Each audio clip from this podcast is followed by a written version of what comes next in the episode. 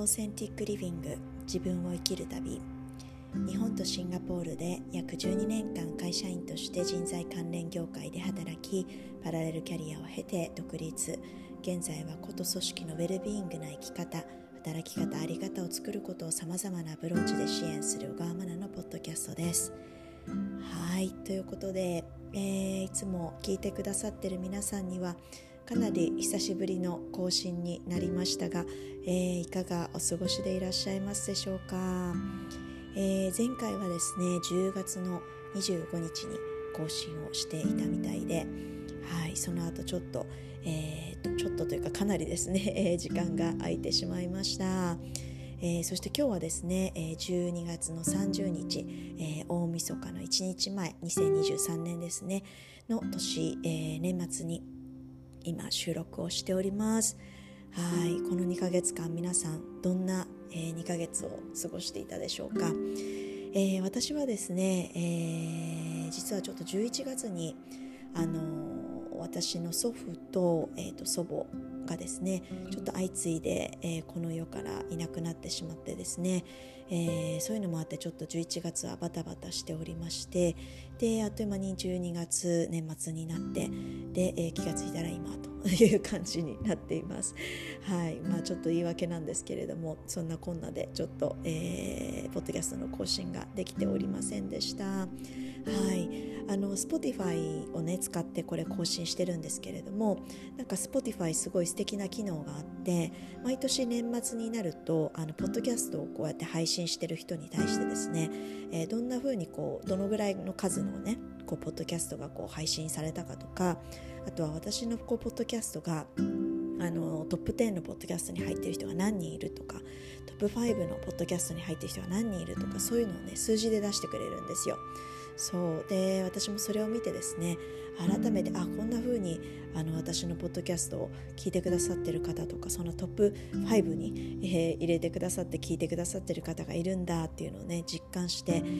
ー、改めてとても嬉しいなというふうに思っています。そして今あのこのねポッドキャストを更新しながら改めてやっぱりポッドキャストやるのすごい好きだなというふうに思ってるので、えーまあ、来年も引き続きマイペースにはなるとは思うんですけれどもあの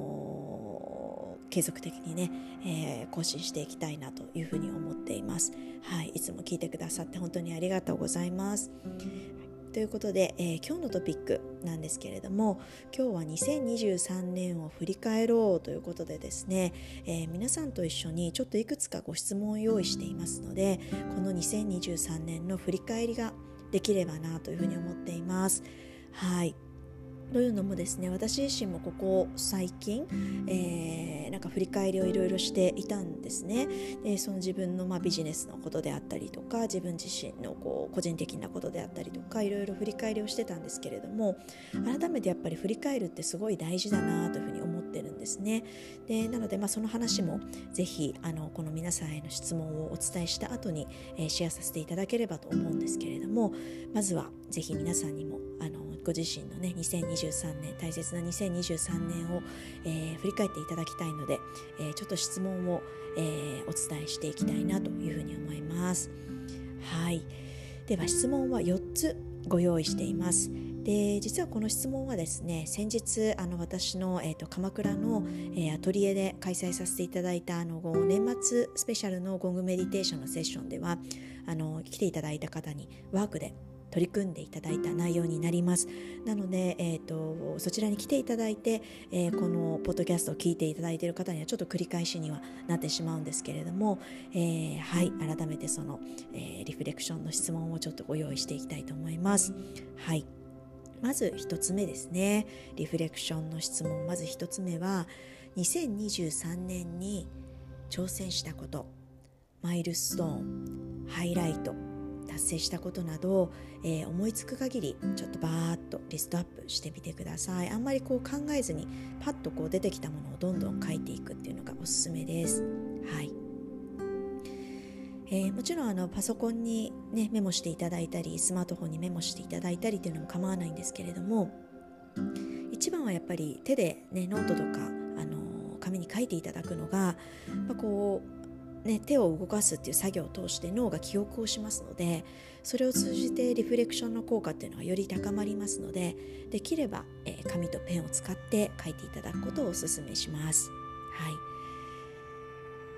でこの質問あのできればですね、まあ、23分とって、えー、それぞれちょっと書いていただけるといいかなと思いますので適宜このポッドキャストをあの一時停止ポーズしたりとかしながら、えー、このリフレクションやってみてください。ということで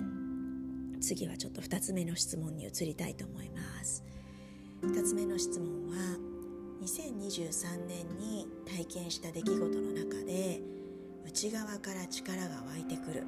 エネルギーが高まる感覚を感じたのはどんな時でしたか？という質問になります。どうでしょうか？今年体験したいろんな出来事の中であこれやってる時自分が元気になるなとかこうこれをやってる時には自分のこう内側からなんかエネルギーが湧いてくるのを感じるなとかもしくは言い方を変えるとこれをやってる時すごい自分らしいなっていう感覚になれるなとかえそういうふうに思った体験とか出来事はどんな内容でしたでしょうか？それをちょっとぜひ思いつく限りで書いてみてください。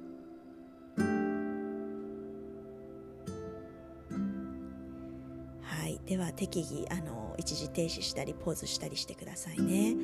では3つ目のリフレクションの質問に入りたいと思います、えー、2023年に体験した出来事の中で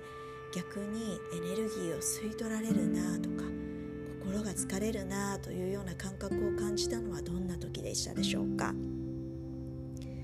という質問です。これは一つ前の質問の、まあ、ある意味真逆の質問になりますけれども、えー、どんなことをしてる時はちょっと逆になんか力を奪われるというか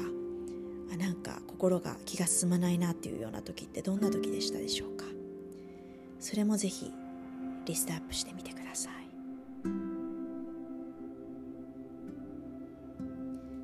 はいこれも適宜あの一時停止したりして、えー、進めてくださいね。では最後4つ目の質問に行きたいと思います。2023年を一つの言葉やフレーズで表現するとどんな1年だったと言えるでしょうか？というのが最後の4つ目の質問になります。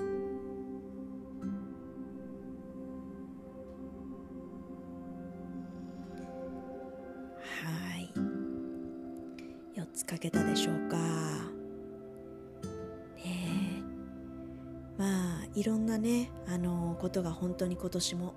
あったと思います。で私自身も本当に今年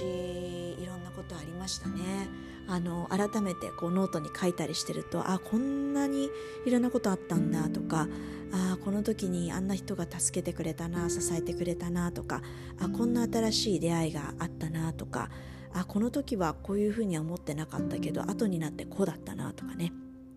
いろいろこう振り返れることがありましたでその中でですね一つ私自身の今回振り返りをした時の気づきなんですけれども